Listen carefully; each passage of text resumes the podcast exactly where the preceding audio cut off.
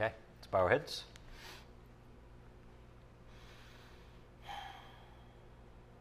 Dear Heavenly Father, we thank you again for another day to be gathered together like this, your children under your wings. We're here to listen to your word, your spirit, and we ask that we hear from you this evening and that you help us understand spiritual things. We need your help and guidance every step of the way. Father, we also pray right now for those who are sick in our congregation and struggling. You know exactly what they're going through. And we ask that you bless them and that your will be done to your glory. And that everyone has the right perspective regarding their challenges. And Father, most of all, we thank you for your Son, Jesus Christ, for sending him out of heaven to become a man, so that as a man he could pay the price for the sins of all mankind. We are eternally grateful. We ask that you bless this time in your word and help us magnify the name of your Son. We ask these things in Christ's precious name by the power of your Spirit. Amen. God sees the heart, but the world sees the choices we make, part 12. So, one of the gifts we've been given through our faithful pastor is his ability to see the big picture. Um, I think that's probably part of a gift of being a shepherd or an under shepherd, anyhow, is discernment and the ability to see the big picture. And this is why uh, we have to do our best to keep him free from little distractions. And that's one reason the church has deacons as well. So here's an analogy that might help. If you're on the Titanic and you bother the captain of the ship with the fact that you don't have the right utensils at the dinner table, you risk your captain not keeping his eye on the big picture, including looking for, say, icebergs up ahead that might sink the ship. Seriously, that would be stupid and foolish to do that to the captain of a ship, right? Who knows? Maybe that's what happened. you never know. You weren't there, right? But the captain was distracted, and look what happens. No, but seriously, use that analogy, and that's exactly what we don't want to have happen in our church. And I think about this sometimes. We don't want to make the mistake and then say, oh, I, I, I was too late, you know. Um, I, I, you know, distracted the pastor with something foolish, and now because he took his eyes off the what's in front, you know, someone else in the church got hurt, or something happened in the church that wasn't foreseen, that should have been, etc. So have that um, respect for the position and what his job entails. And that's why, again, we have deacons. If you have a complaint, something bothering you, go to the deacons. Um, if it's a spiritual issue, I think Pastor would want you to go to him, you know.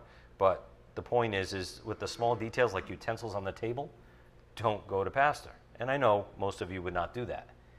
Most of you. But our pastor needs to keep his eyes on the spiritual warfare going on around us. Don't you want him to keep his eyes on that stuff for us, which is part of a main part of his job? And you know he's our full time under shepherd. I don't know about you, but I want him to be able to pay attention to those things and what the Spirit is warning him of for us. So, our pastor and any pastor ordained by the Lord has been charged with guiding the ship. He's been given the rudder in his hand, so to speak, uh, even though the Spirit is the one guiding him. So, again, one of the gifts we receive from our faithful pastor is that he can see the big picture and share it with us, as he did on Sunday. And part of his gift has encouraged us to go to the website for ourselves and take a view of the picture, the big picture for ourselves too. Hopefully, some of you did that. Hopefully, hopefully all of you did that, uh, or will do it, because it's um, it's an exercise. It's a very healthy exercise, and I did it after Sunday's lesson, and it it um, allowed me to add something into tonight's lesson as well. But that's from the Spirit. That's you know the Spirit guiding your pastor on what's important. And we should be listening or we're the ones that are going to suffer, as we saw on Sunday. We also saw on Sunday where the Spirit has graciously taken us recently, knowing exactly what we need as individuals and as a unit, as a spiritual unit. Okay? I mean, that's God, right? He knows exactly what each of us needs individually. He can, he can even tailor the messages to us individually, how he does that with many people, right? Supernatural.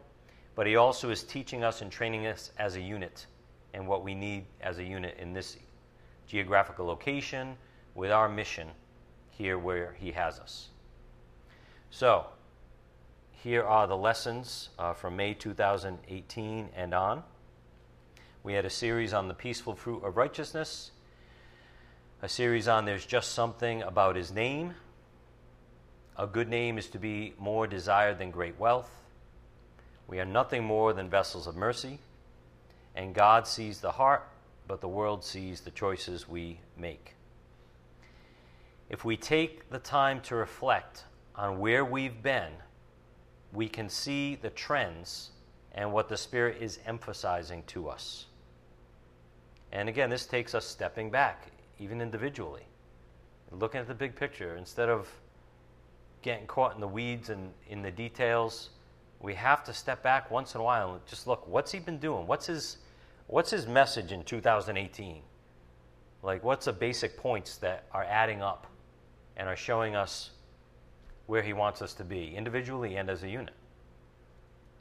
A main theme which continued running through all the series on the board is that when we live in righteousness, we are blessed, especially with his peace. I don't know about if you remember that, but that kept popping up, you know, and, and being intertwined with these other topics on the board.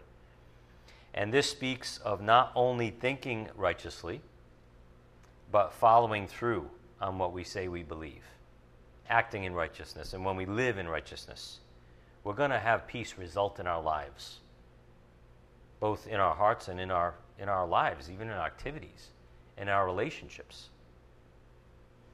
After all, if a person really believes something, the proof of that is that they do it.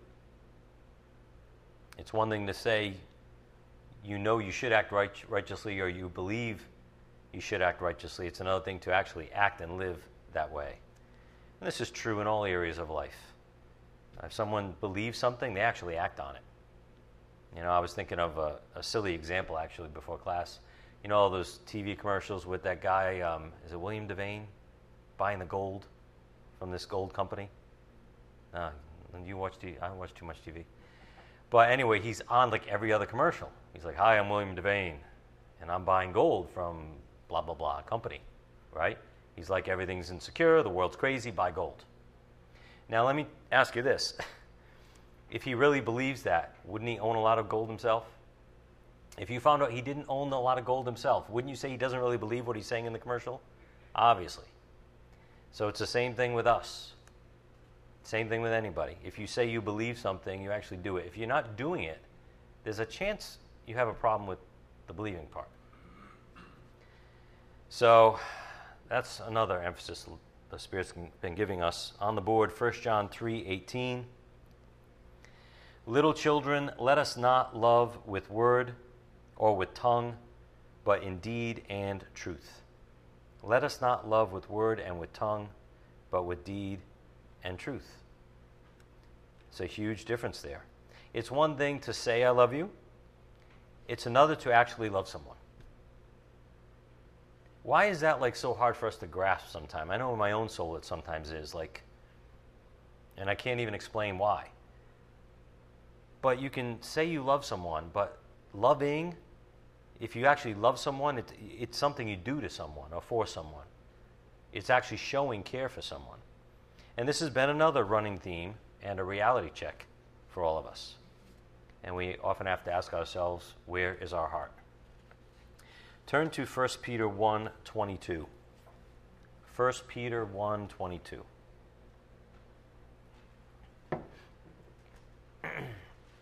How are we told to um, love one another? We know we're commanded to love one another. Does that just mean saying I love you? 1 Peter 1:22. Since you have in obedience to the truth purified your souls for a sincere love of the brethren, fervently love one another from the heart. What happens when you do something fervently? What happens when you do anything fervently? Doesn't it pour out or pour over? It's kind of like uncontrollable or, you know, over the top even. As we've been taught, God's love can't be contained. When you're actually living in His love, it can't be contained. It's one thing to think it, it's another thing to live in it. Um, I was thinking of an, an analogy, and this is just an analogy, okay? I'm not saying this is what happens every time you see someone. Love isn't something you do in passing. Love isn't something you do in passing, like a you know checking off on a list or something. Love isn't like waving your hand to say hi and keep walking. Love is more like stopping and giving someone a hug and making sure they're all right. That's like, I guess, a picture anyway of love in action. As opposed to just waving and saying, Love you. Maybe you do, maybe you don't. But at the same time, is there an action there? On the board, 1 Peter 1:22 in the NIV. Now that you have purified yourselves by obeying the truth, so that you have sincere love for your brothers, love one another deeply from the heart. This is actually telling us how to love, you know, giving us more description, right? Then love one another and leave it at that. This once again reminds me that we are all called to share the truth, but in love always. This has been another recurring theme over the last year or two. Whenever you share the truth, it must be done in love. If when we share the truth, we're not doing so in love, we are a noisy gong and a clanging cymbal, like 1 Corinthians 13 talks about. We really are. To the person who's listening to us, that's what we're like if we're not telling them the truth in love. And I've been guilty of this even recently in evangelizing with people to people. If when we share the truth, we're not doing so in love, we're a noisy gong or a clanging cymbal. In other words, if you're not willing to do it from a position of love, then don't even bother. That's what 1 Corinthians 13 is talking about. I don't care what you do, you can give your body to be burned. Without love, you're nothing. Right? So, in other words, if you're not willing to evangelize someone from a position of love, don't even bother. Step away. Pray. Because it could do more harm than good. On the board in Ephesians 4:15, but speaking the truth in love, we are to grow up in all aspects into him who is the head, even Christ. Jesus himself always told the truth in love.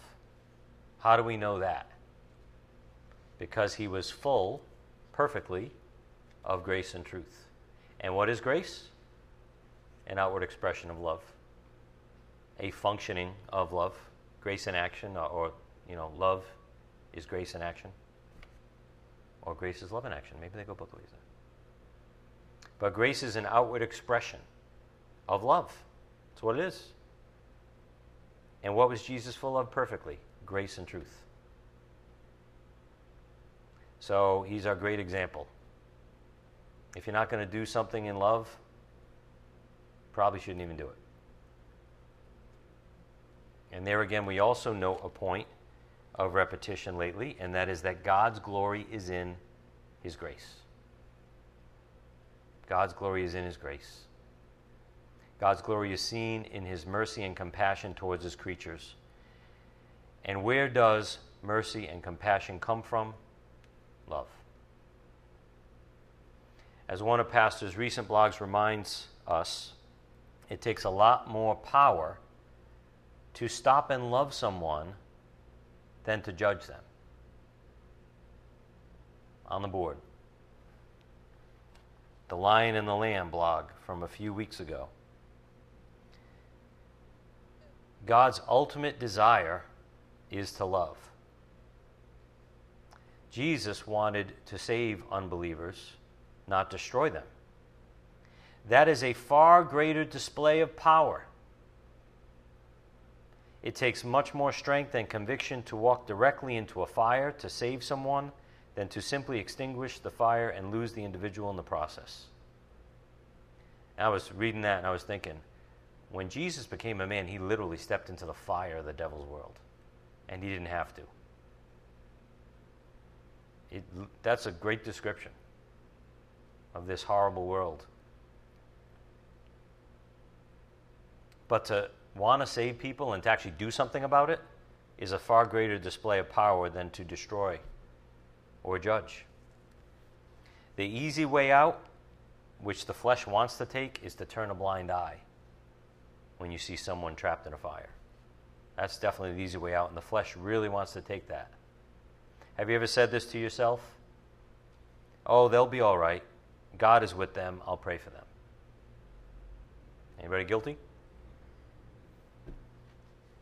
In the meantime, they need some very practical help with the situation, and no one's willing to actually step out and physically help them. Shame on us. Because that's not love. Love does. Love lays down its life for his friends, right?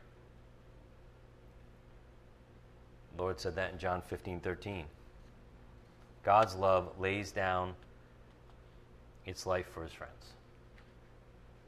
He did that for us, and so we should not claim to have God's love if we're not acting that way. Not just thinking that way, acting that way. So, again, the point from the blog on the board the lion and the lamb. God's ultimate desire is to love. Jesus wanted to save unbelievers, not destroy them.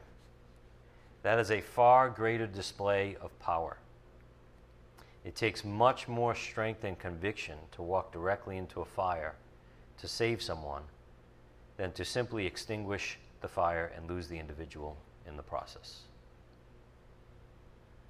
Here's another way to put this on the board God, even though all powerful and right to judge us, has self control towards sinners, motivated by his tremendous love. God, even though all powerful and right to judge us, has self control towards us sinners and motivated by his tremendous love. In other words, God's love is the guiding factor of who God is and how he interacts with his creatures. And as stated in the same blog on the Lion and the Lamb, uh, wrath is just a byproduct. Wrath is just a byproduct. Love is who God is, and that's his main motivation.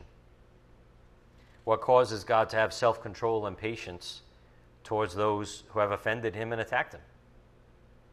What causes him to have self control and patience with us? Love. There's no other explanation. And that's how powerful love is. And that's why self control and patience are part of the fruit of the Spirit on the board in Galatians 5 22 and 23. But the fruit of the Spirit is love, joy, peace, patience, kindness, goodness, faithfulness, gentleness, self control. Against such things there is no law. Take a good look at that list. And how many of these attributes of the Spirit have we been discussing recently? I think all of them. Maybe in the past year. Love, joy, peace, patience, kindness, goodness, faithfulness, gentleness, self control. Again, the point on the board God, even though all powerful and right to judge us, has self control towards us sinners, motivated by his tremendous love. And the word also says self control is more powerful than a man that can take down a whole city. What is power? Once again, man's perspective is totally opposite of God's perspective, right?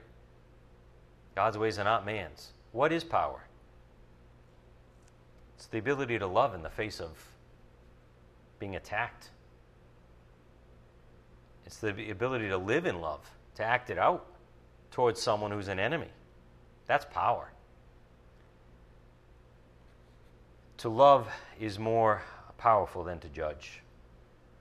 It takes much more power. Turn in your Bibles to Proverbs 16:32. Proverbs 16:32. Self-control is more powerful than a man that can take down a whole city. Proverbs 16:32 He who is slow to anger is better than the mighty, and he who rules his spirit than he who captures a city. That's God's perspective. And look at Proverbs 25, 28. Proverbs 25, 28. To love is more powerful than to judge, and that takes self control. That's part of the reason. Proverbs 25, 28. Like a city that is broken into and without walls is a man who has no control over his spirit. So, as we were reminded on Sunday on the board in Romans 13:10, love does no wrong to a neighbor. Therefore, love is the fulfillment of the law. Notice it says love does no wrong. There's action, or in this case, lack of action, right? Lack of negative action. Love does no wrong to a neighbor. As we look back on where the Spirit has taken us, we see great practicality in our messages, telling us how to love and how to live. At this point, let's also take a look at our recent blogs and see how they fit into the recent trend from the Spirit. On the board is our last five blogs. What is a good name? Glossophobia. If you don't know what that is, then you haven't read the blog. Gotcha. The Lion and the Lamb, Best Dressed, and The Simple Life with a View. What trends can we see here?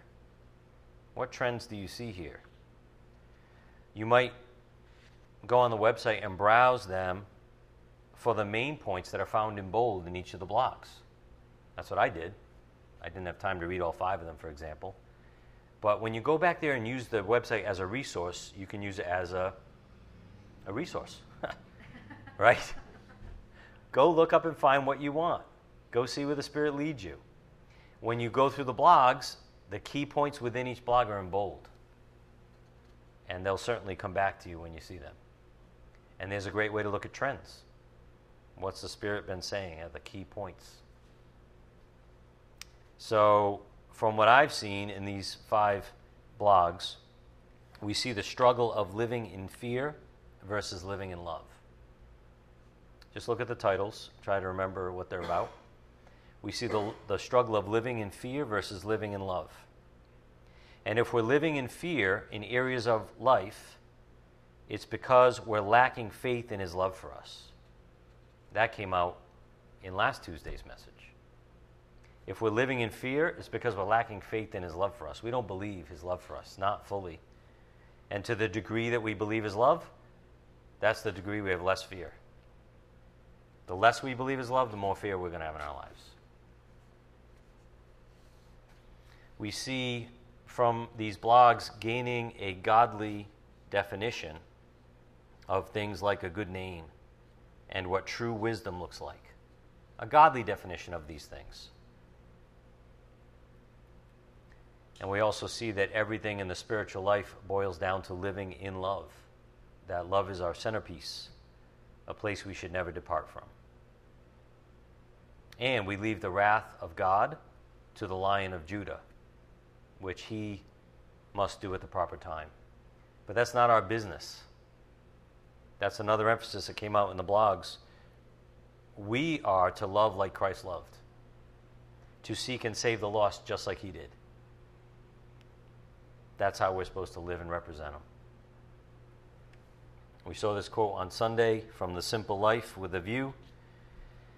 As Jesus taught, the best things in life are the simplest. Living a simple life of faith, hope, and love, a la 1 Corinthians 13 13, is the best life to live.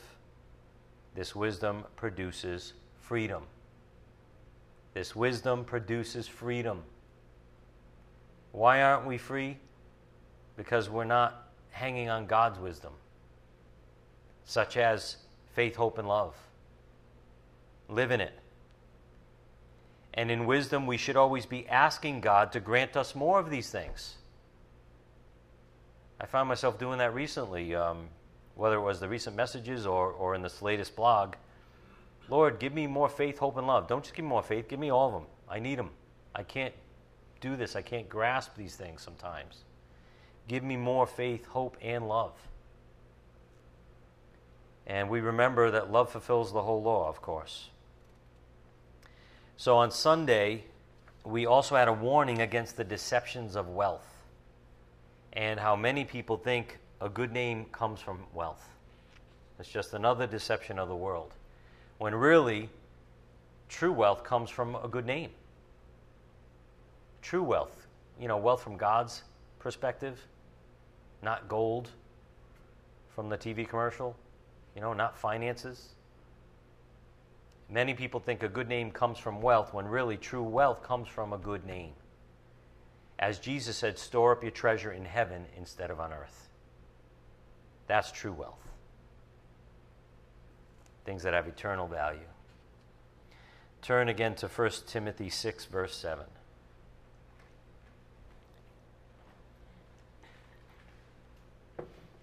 And we really shouldn't take these kind of warnings about wealth lightly even if you think you're not, you don't have this problem, we really shouldn't ever take this for granted. We should humbly listen to these warnings because it starts with a thought process. Um, slavery to wealth doesn't mean you're rich. Slavery to wealth happens up here. You can be as poor as a stone. But, is that a phrase? you can be poor as a rock. Yeah? no. you could be dirt poor. Huh? You could have nothing. but be a slave to the love of money. Amen? Uh, get me out of this. Look at 1 Timothy 6 7. For we have been brought, uh, we have brought nothing into the world, so we cannot take anything out of it either. If we have food and covering, with these we shall be content. But those who want to get rich fall into temptation and a snare and many foolish and harmful desires, which plunge men into ruin and destruction. For the love of money is a root of all sorts of evil, and some, by longing for it, have wandered away from the faith and pierced themselves with many griefs. Notice the problem is longing for it. Doesn't matter how much you have. So that was a warning from Sunday. Again, here's our series titles over the past few months. So, after our good work on good names, the Spirit again reminded us that people are always watching our lives, whether we see it or not. Whether we see it or not. The world can't see our hearts, even if it's good we might have a good heart in a situation. We might have the right motivation towards somebody, even. But they can't see it. The only thing, think about this, the only thing they can go by is our actions. And that's why we have to be extra careful to not uh, allow people to stumble. Even if we think we're in the right, we talked about enjoying certain liberties that God's given us, right? Even if we're in the right and our heart is good, we got to pay attention to the weak around us, especially unbelievers who are looking for Christians to screw up so they can put Christ down. We have to pay attention. and be humble and put things aside if it means avoiding somebody else stumbling. The only thing they can see and judge us by is our actions. So they're in a position of weakness, right? They don't know the Word of God. They don't have the Spirit if they're an unbeliever. So what do we do out of love? We let them see our actions, even if it's unnecessary because our heart is right. Even angels are watching, as we've seen. Uh, turn again to 1 Peter 1, verse 10. 1 Peter 1, 10. Even the angels are watching us, reminding us that eternal ramifications are at stake. There's some kind of eternal ramifications at stake with our piddly little lives, but God has changed our lives into like something supernatural and worthy, worthwhile, because we're living by the Spirit and the Word. And the angels are observing every step of the way, and there's some the recordings going on in heaven, we know. So apparently, there's eternal ramifications to what we think, say, and do. 1 Peter 1:10 As to this salvation, the prophets who prophesied of the grace that would come to you made careful searches and inquiries, seeking to know what person or time the Spirit of Christ within them was indicating as he predicted the sufferings of Christ and the glories to follow. It was revealed to them that they were not serving themselves, but you, in these things, which now have been announced to you through those who preach the gospel to you by the Holy Spirit sent from heaven, things into which angels long to look. So on the board, we saw angels longing to look. Angels are watching us, how we live our lives, rejoicing when we perform righteous deeds to God's glory. They sing his praises in heaven, as we know in Revelation 4 8.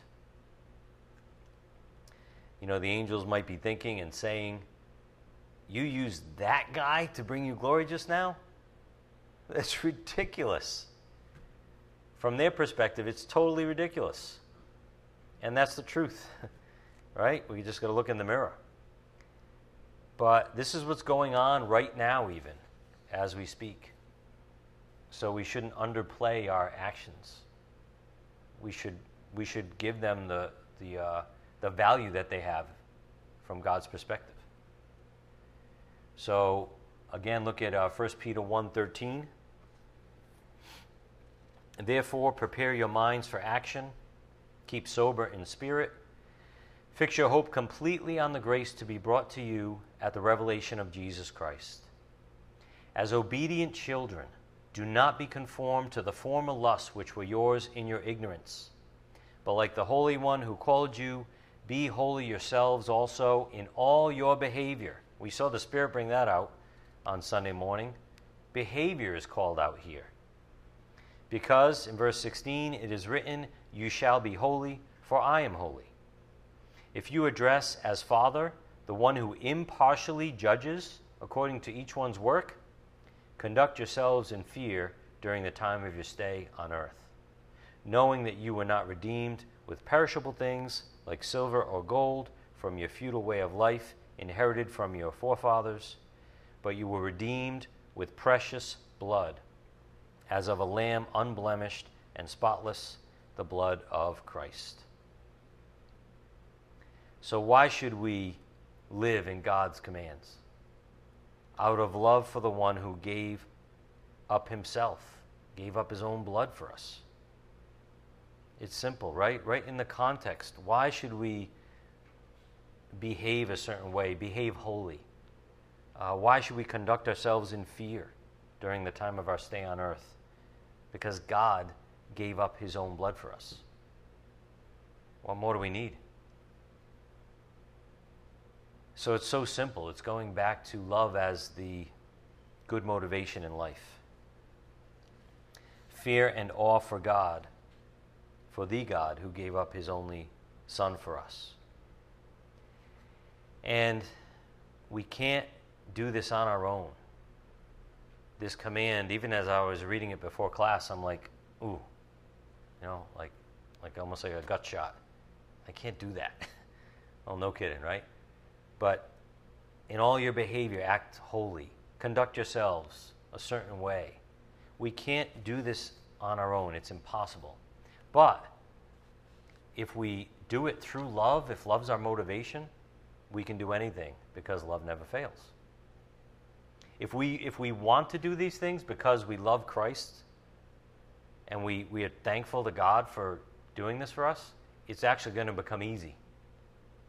It's going to become easy to do because your motivation is correct. And it's from the most powerful motivation in the universe, which is love. As came out on Sunday, his commands reveal that we can't do these things, so that pushes us to go forward to rely on his grace. That's the appropriate response when we read a passage like this and we say, Ugh, I fall short in these areas. I can't do it, Lord. That pushes us to go forward, as Pastor mentioned on Sunday, relying on His grace all the more. And that's actually akin to what we've seen lately, which is believing in His love, trusting in His love for us. Turn in your Bibles to 1 John 4:15.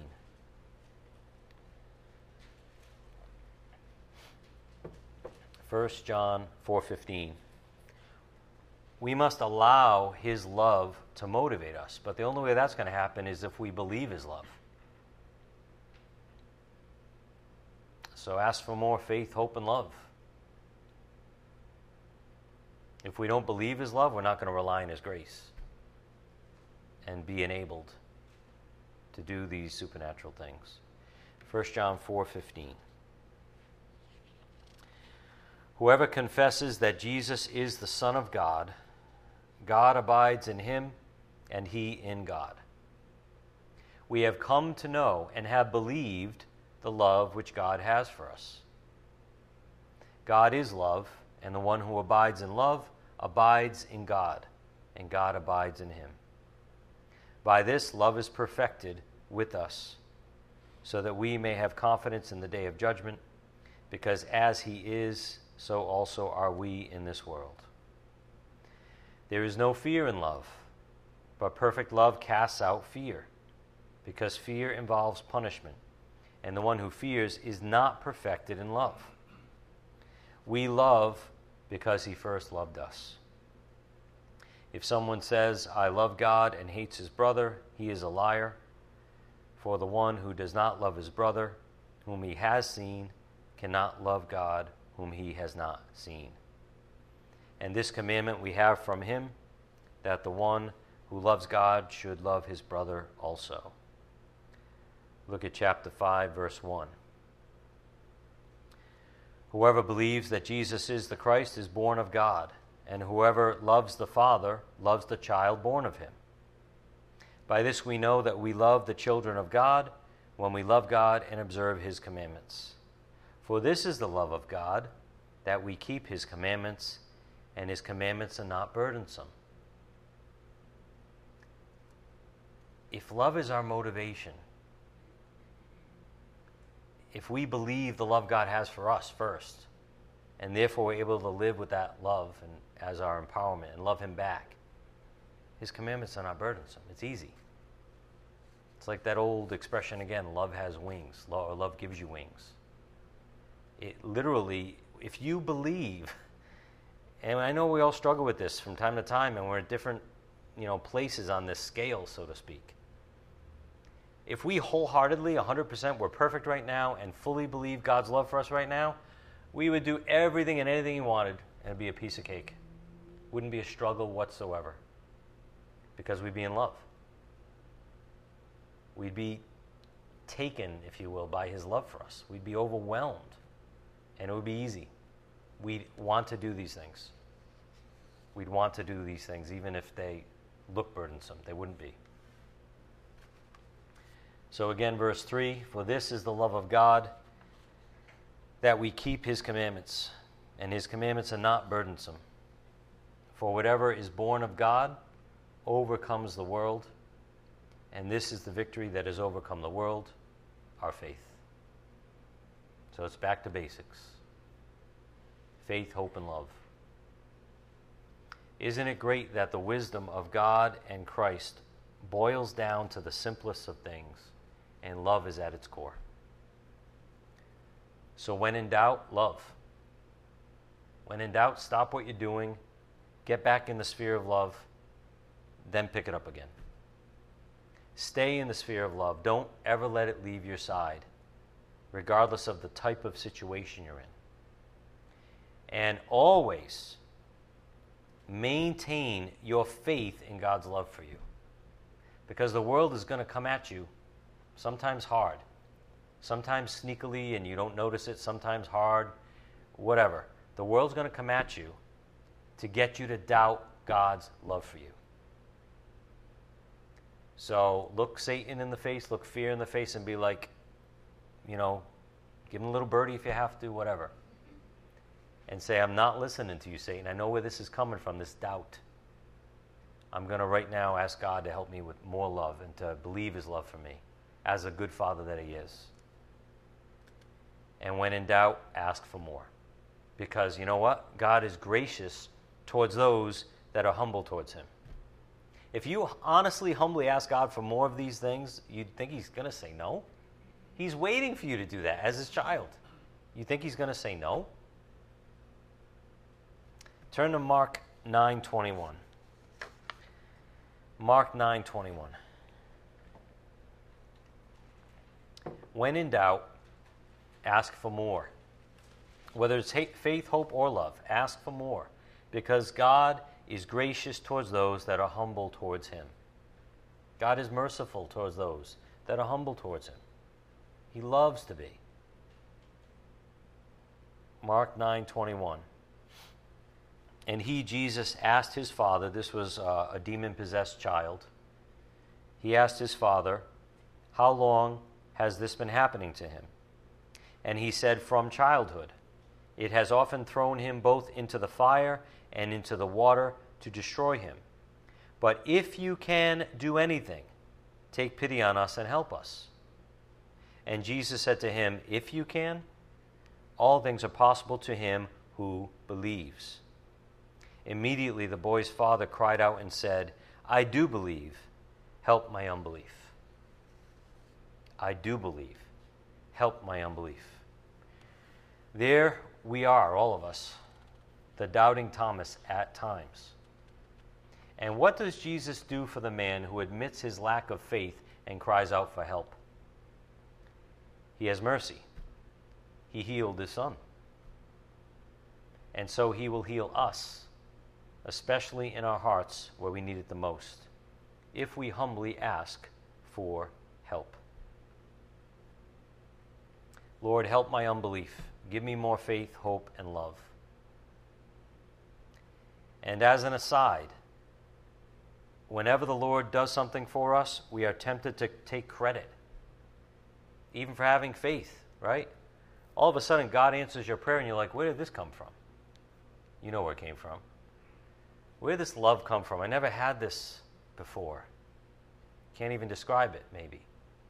Where did this faith come from? I never had it like this before. This supernatural, it's super, you know. I can't even define it to you right now.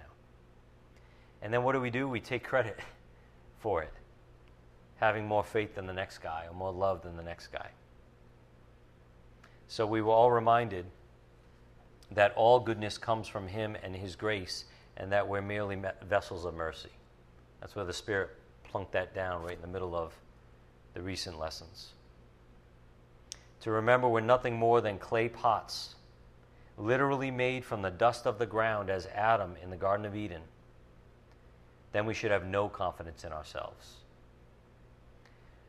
But we realize the very reason we exist and breathe even right now is because of His tremendous love and mercy for His creation period.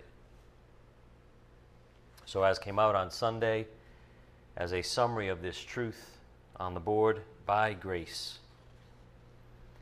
When God demands something of us, he does so in light of his ever present grace. In other words, he wouldn't ask us to do something without providing the wisdom, the strength, the grace. He knows, sometimes we forget, of course, but he knows that it is impossible for mere vessels of mercy to bear fruit worthy of His glory by themselves. So, what does He do? He enables us. Turn in your Bibles to John 15, verse 4.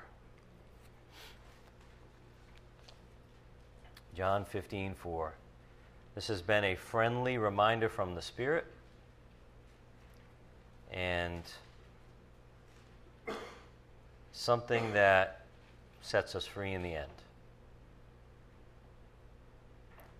Again, the point on the board when God demands something of us, he does so in light of his ever present grace. He knows that it is impossible for mere vessels of mercy to bear fruit worthy of his glory by themselves, so he enables us. John 15, 4. Jesus said, Abide in me and I in you.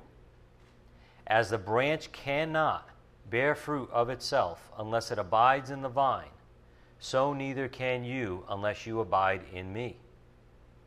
I am the vine, you are the branches. He who abides in me and I in him, he bears much fruit. For apart from me, you can do, everyone say it with me, nothing. Nothing. And that should be music to our ears as believers, to the humble. You can do nothing without Him. And right there, my friends, lies freedom. Believing that in our heart, being willing to say that and not take any credit. And therein lies freedom. And therein lies wisdom. It's wisdom to first gain wisdom, as we've been talking about, such as the fact that we are nothing.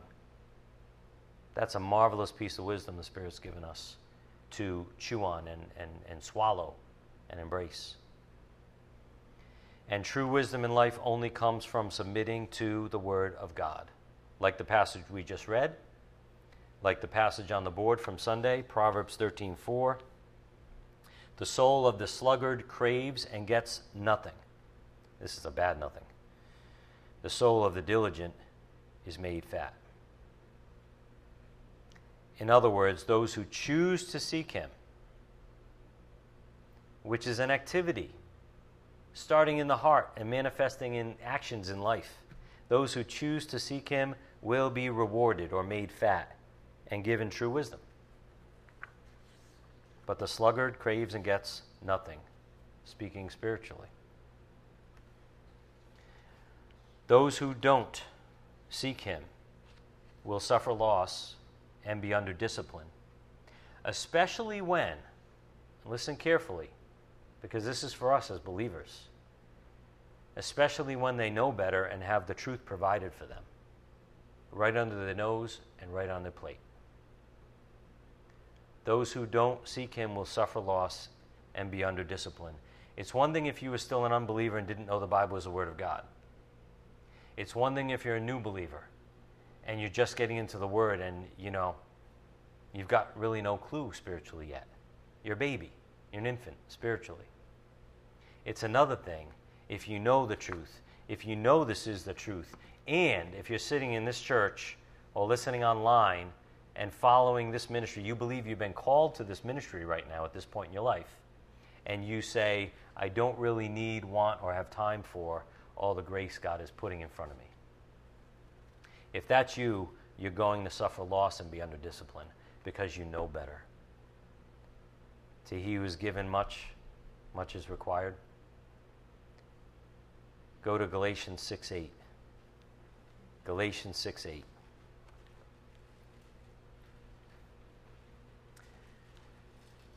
Those who seek him will be rewarded and given true wisdom. Those who ignore what's being offered them, the grace of God that's being offered them, are going to suffer because they know better. Galatians 6 8.